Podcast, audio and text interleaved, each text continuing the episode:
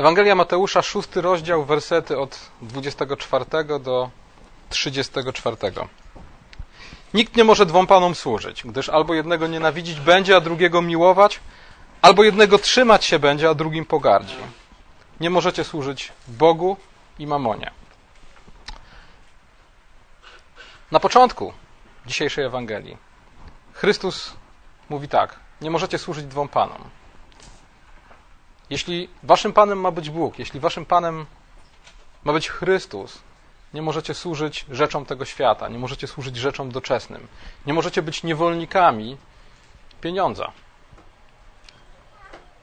Wyobraźcie sobie, że na temat pieniędzy i dobrego zarządzania finansami w Biblii znajdujemy 2350 wersetów, podczas kiedy na temat modlitwy znajdziemy ich, ktoś wie? 500. A więc niemal 5 razy więcej wersetów Biblia poświęca pieniądzom i sposobie, w jaki nimi zarządzamy, niż modlitwie. Dlaczego? Dlatego, że pieniądze są głównym konkurentem Chrystusa w walce o dusze ludzkie.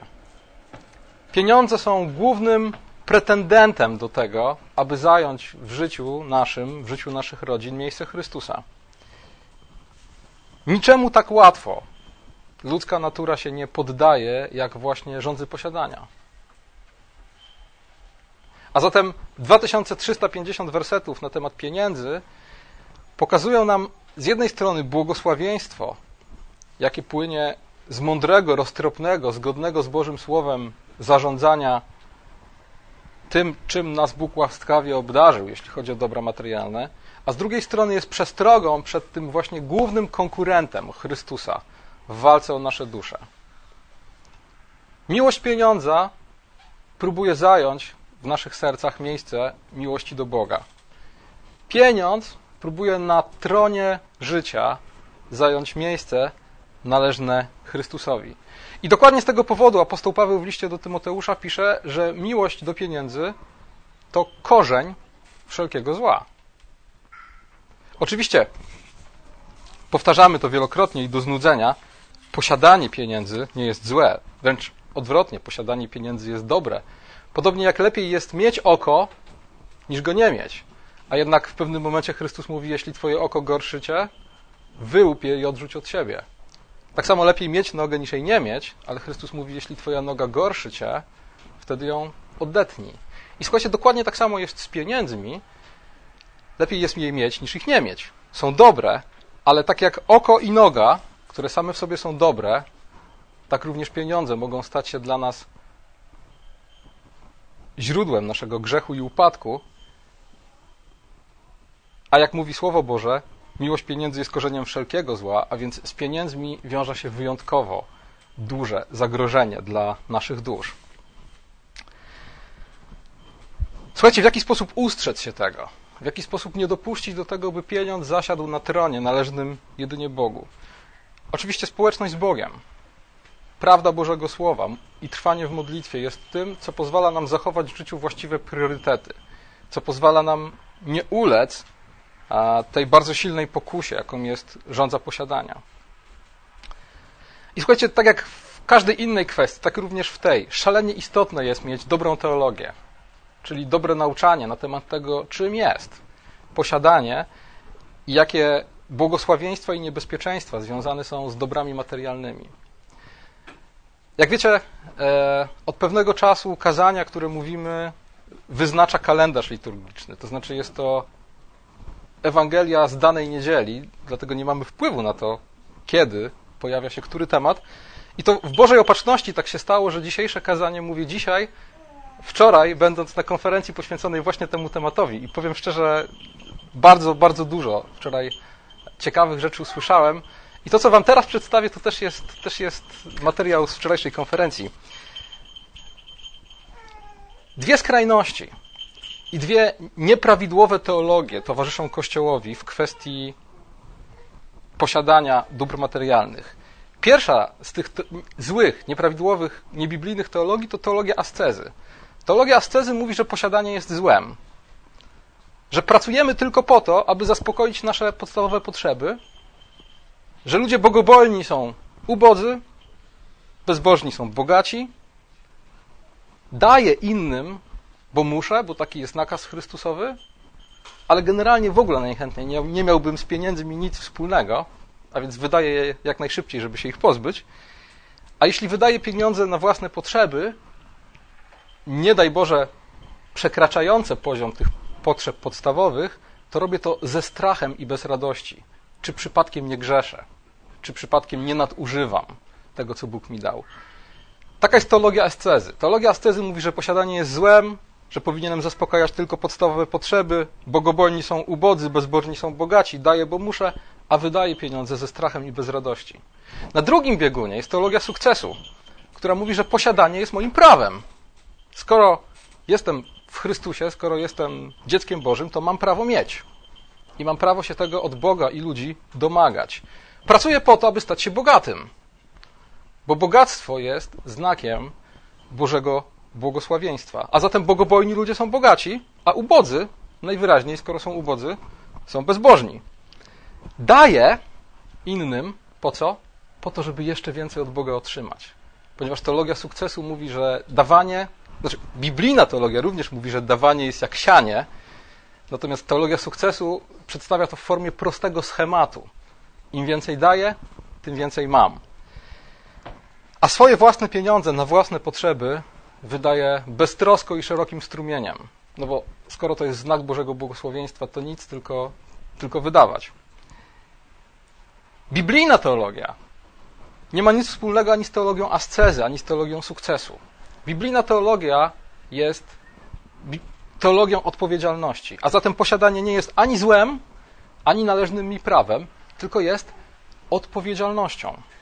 Bóg powierzył mi pewne dobra materialne jako zarządcy, bo ich prawdziwym właścicielem nadal On pozostaje. Wszystko, co mam, jest Boże. I tak jak słuchajcie, będąc.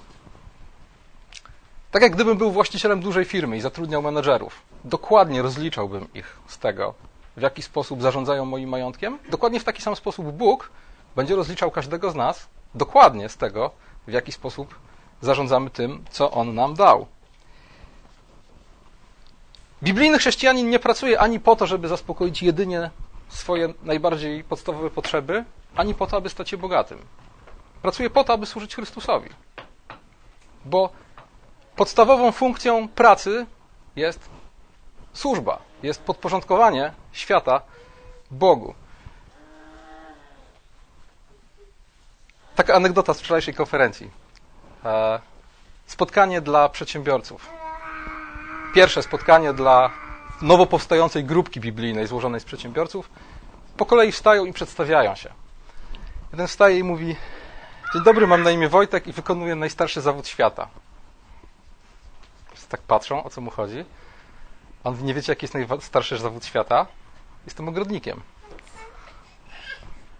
Ta anegdota pokazuje, że praca towarzyszy człowiekowi od samego początku i o tym mówiło pierwsze czytanie dzisiaj, nie? że Bóg umieścił człowieka człowieka bez grzechu, człowieka wolnego w ogrodzie po co, aby go uprawiał i strzegł.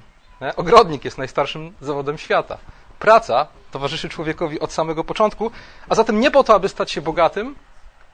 Człowiek w raju nie zabiegał o bogactwo i nie po to, aby zaspokoić najbardziej podstawowe potrzeby, bo te potrzeby były w raju zaspokojone, tylko po to, aby służyć Chrystusowi, aby służyć Bogu, aby poddawać Jemu ziemię. Po to człowiek pracuje.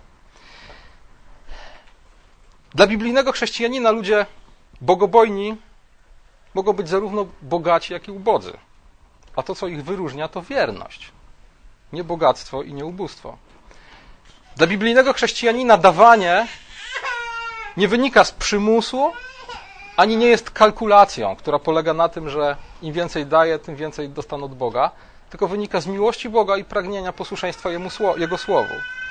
A wydawanie pieniędzy na własne potrzeby nie musi temu towarzyszyć strach i, i brak radości, jakieś samopotępienie, ale z drugiej strony nie może to być też beztroskie i pozbawione refleksji.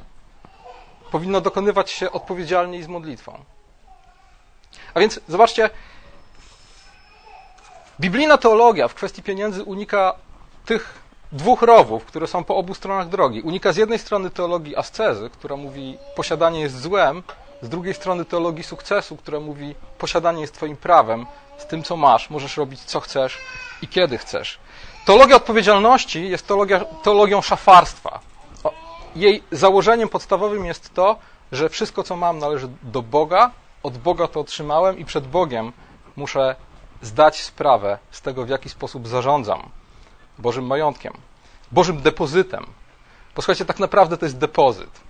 To jest coś, co Bóg nam dał z obowiązkiem wyliczenia się. Wtedy, kiedy staniemy przed Nim na sądzie.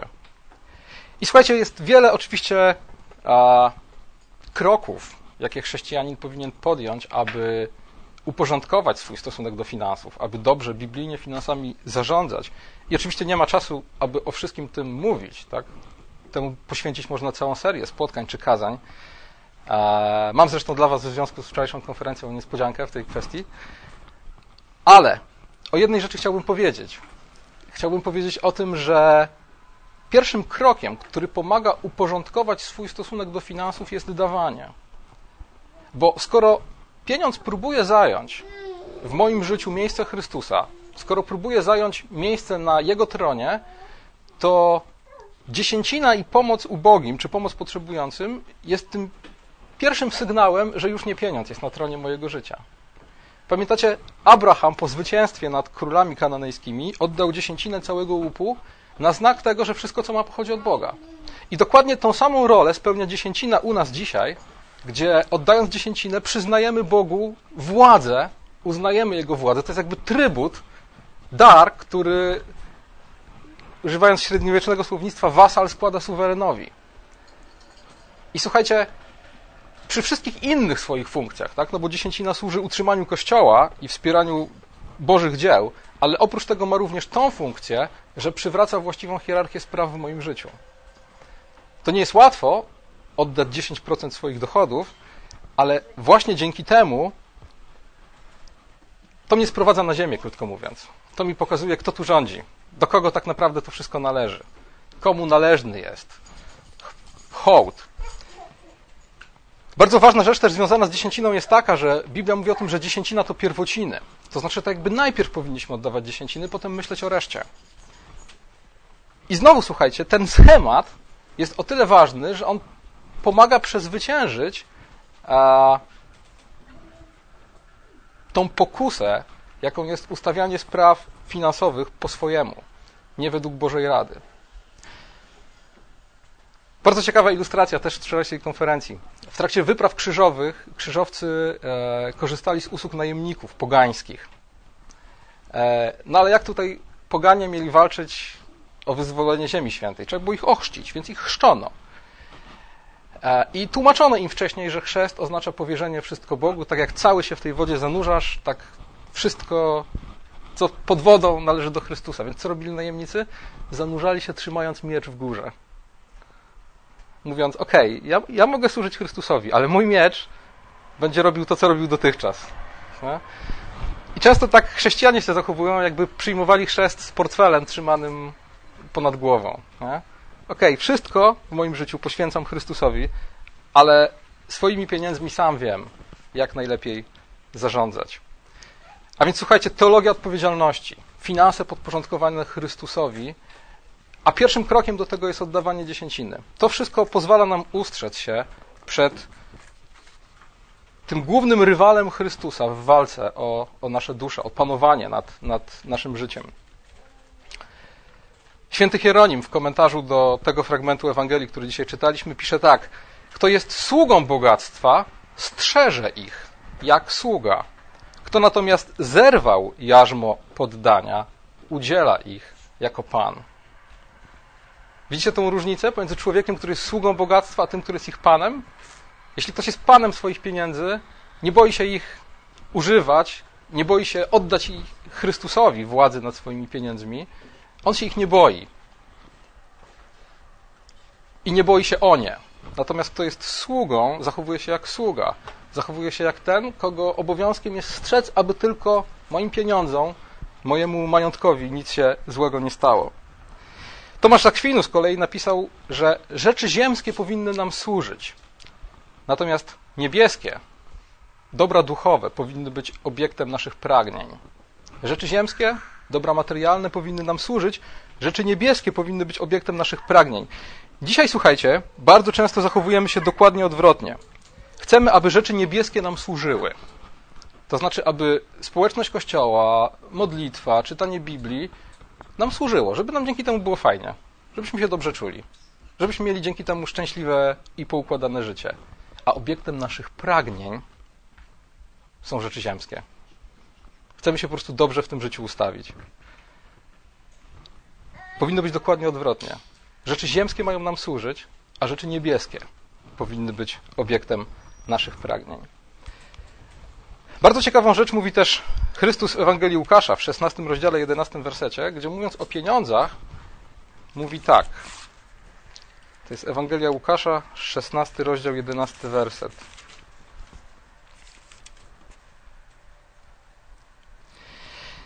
Jeśli więc w niesprawiedliwej mamonie nie byliście wierni, któż wam powierzy prawdziwą wartość? Mówi tak, jeśli nie jesteście wierni w zarządzaniu materialnymi dobrami, które Bóg wam powierzył, kto wam powierzy prawdziwą wartość? Kto wam powierzy dobra duchowe? Słuchajcie, być może często jest tak, że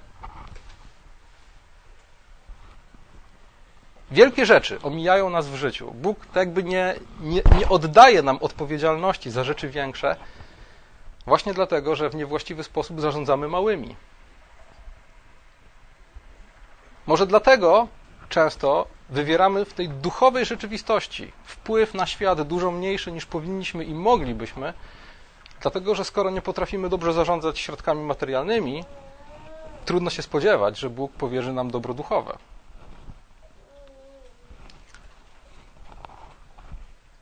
Nie troszczcie się.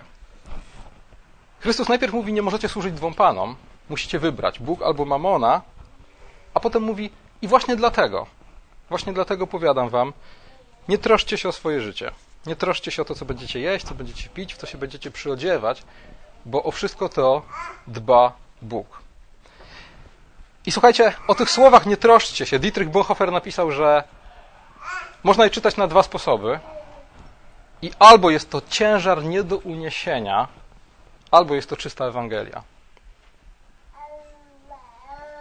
Jeśli słowa nie troszczcie się odczytamy jako nakaz, jako coś, co Bóg nam przykazuje, abyśmy własnymi siłami zawzięli się i, i, i zrobili, to jest ciężar nie do uniesienia, słuchajcie. Naprawdę odpowiedzialnemu człowiekowi, który ma rodzinę, dzieci, e, nakazać w taki bezwzględny sposób, słuchaj, nie wolno ci troszczyć się o jutro, nie wolno ci troszczyć się o to, co jutro będą jeść twoje dzieci, to jest ciężar nie do uniesienia. Ale jeśli czytamy je jako czystą Ewangelię, to jest to czysta Ewangelia i to jest to czysta radość, bo wtedy te słowa oznaczają tyle. Rób swoje, ale się nie troszcz, ponieważ Bóg wie, czego potrzebujesz. Rób swoje, ale spójrz na wróble i pamiętaj, że jesteś wiele więcej wart niż one, skoro Bóg je karmi, tym bardziej ciebie. Rób swoje, ale pamiętaj, że skoro Bóg udzielił ci wszystkich duchowych błogosławieństw niebios, niebios, to tym bardziej udzieli ci tego, czego potrzebujesz na co dzień. Bo on wie, czego potrzebujesz. A więc słuchajcie, nie troszczcie się, to nie jest e, takie astetyczne, zakonne przykazanie, które, które powinniśmy interpretować w taki sposób, że porzucamy wszelkie planowanie, wszelką zapobiegliwość, nie, powinniśmy to rozumieć jako czystą Ewangelię. Rób swoje, ale nie martw się, ponieważ Bóg się wszystko troszczy.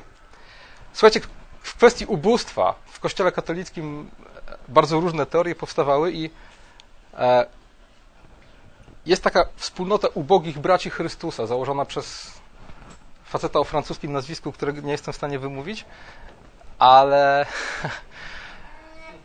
ale on właśnie doprowadził e, interpretację tego tekstu do absurdu, mówiąc, że członkowie tej jego wspólnoty mają sypiać w bramach, tak? Bo zamieszkali w ciepłym klimacie w Ziemi Świętej, więc mieli taką możliwość. Żyć z tego, co tego dnia uda im się zarobić bądź wyżebrać, a jeśli im cokolwiek na wieczór zostanie, mają to rozdać. Właśnie po to, żeby następnego dnia, żeby nie troszczyć się o następny dzień. I oczywiście widzimy, że po pierwsze jest to, jest to absurdalne, a po drugie oznaczałoby to, że nakaz Chrystusowy nie troszczcie się jest niemożliwy do zastosowania dla normalnych ludzi, nie? dla ludzi, którzy mają rodzinę.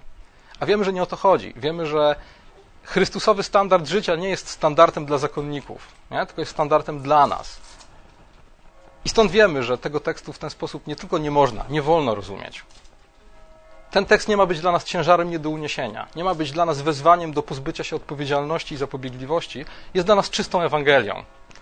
Jest dla nas dobrą nowiną, która nam mówi: róbcie swoje, ale nie martwcie się. Planujcie, bądźcie zapobiegliwi, ale nie martwcie się, ponieważ o wszystko to troszczy się sam Chrystus.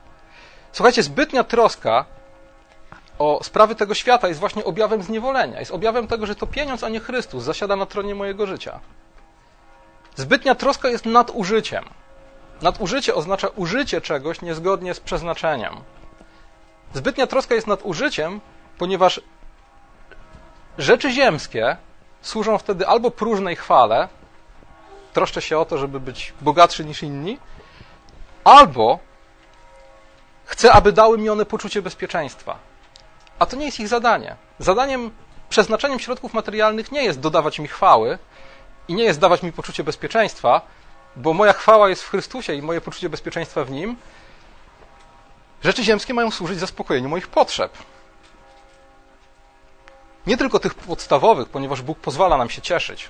Nie? Pozwala nam cieszyć się dobrymi, pięknymi, smacznymi swoimi darami, ale słuchajcie, temu one mają służyć zaspokojeniu potrzeb, a nie budowaniu mojego poczucia bezpieczeństwa albo budowania mojej chwały. W 21 rozdziale, w 31 wersecie, kiedy Chrystus mówi o swoim powtórnym przyjściu, zwraca uwagę na to, że zbytnia troska o sprawy tego świata powoduje ociężałość serca. Ewangelia Łukasza, 21 rozdział, 34 werset. Baczcie na siebie, aby serca wasze nie były ociężałe wskutek obżarstwa i opilstwa oraz troski o byt i aby was ów dzień nie zaskoczył.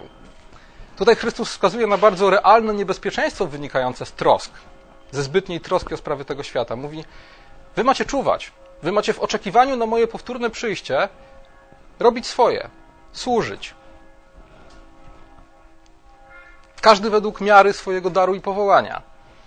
Ale jeśli zbytnio będziecie troszczyć się o sprawy tego świata, ta troska was przygniecie.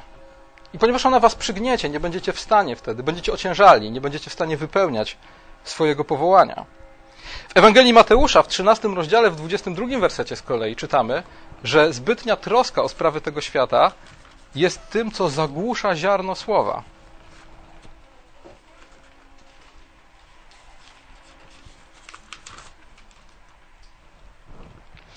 Posiany międzyciernie to ten, który słucha słowa, ale umiłowanie tego świata i ułuda bogactwa zaduszają słowo i plonu nie wydaje. A więc słuchajcie, czytajmy te słowa, nie troszczcie się, nie jako jakiś ciężar nie do uniesienia, nie jakieś wyzwanie ascetyczne, tylko jako dobrą nowinę. Róbmy swoje, Bóg się o wszystko zatroszczy i jednocześnie jako ostrzeżenie przed wielkim duchowym niebezpieczeństwem przed zbytnią troską, która jest nadużyciem Bożego daru, która powoduje duchową ociężałość i uniemożliwia nam wypełnianie naszych powołań i która zagłusza w nas Słowo Boże i nie pozwala, aby ono wydało swój plon. Chrystus kładzie też akcent i nacisk na to, że nie powinniśmy się troszczyć o sprawy tego świata, bo nie ma takiej potrzeby. A nie ma takiej potrzeby z kilku powodów, na które Chrystus wskazuje. Po pierwsze mówi, Bóg wie, czego potrzebujecie. A skoro Bóg wie, jako dobry ojciec zaspokoi wszelkie wasze potrzeby. Po drugie, mówi o oczywistej bezradności i daremności naszych starań. Czy ktoś z was dodał łokieć do swojego wzrostu? Czytamy w psalmie 127, czy śpiewaliśmy dzisiaj w psalmie 127?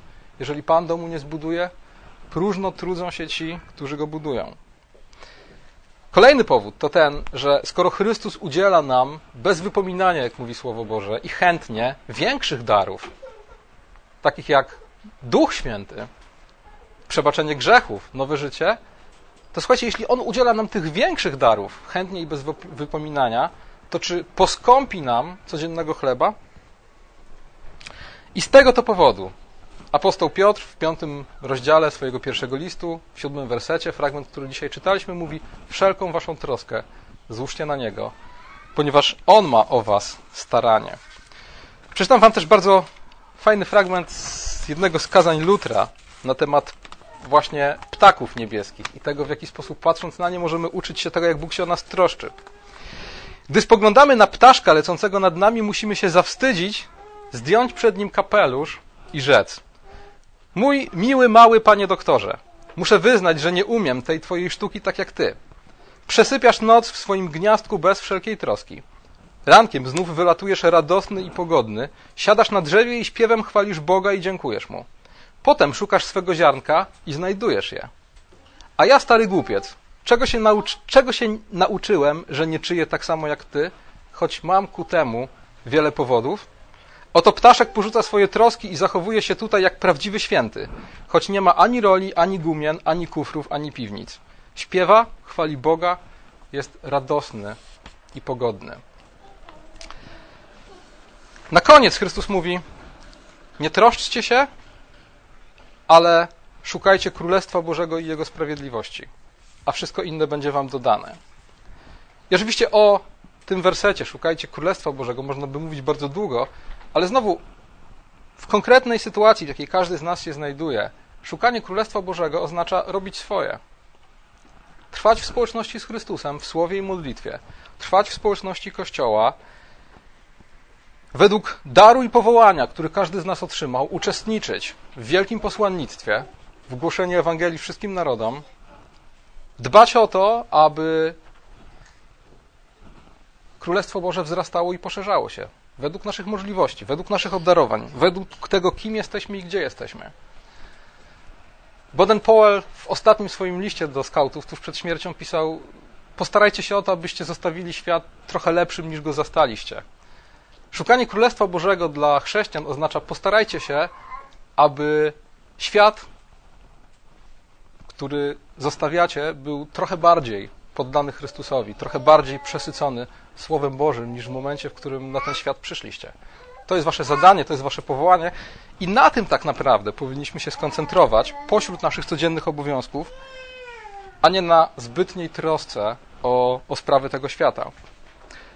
Jakiś czas temu w radiu pojawiała się jedna z nowych piosenek Renaty Przemyk. Nie pamiętam jej tytułu, pamiętam słowa mniej więcej, ale generalnie idea była taka, że życie ludzkie jest, jest taką podróżą pociągiem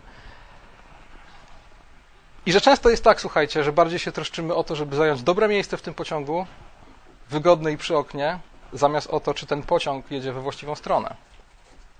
I człowiek, który zbytnią ufność pokłada w sprawach tego świata i zbytnio troszczy się o sprawy tego świata, dokładnie tak się zachowuje. Jak człowiek, który wsiadł do pociągu i robi wszystko, żeby zająć jak najlepsze miejsce, ale zapomina o tym, że nie sprawdził, czy pociąg jedzie we właściwą stronę. Amen.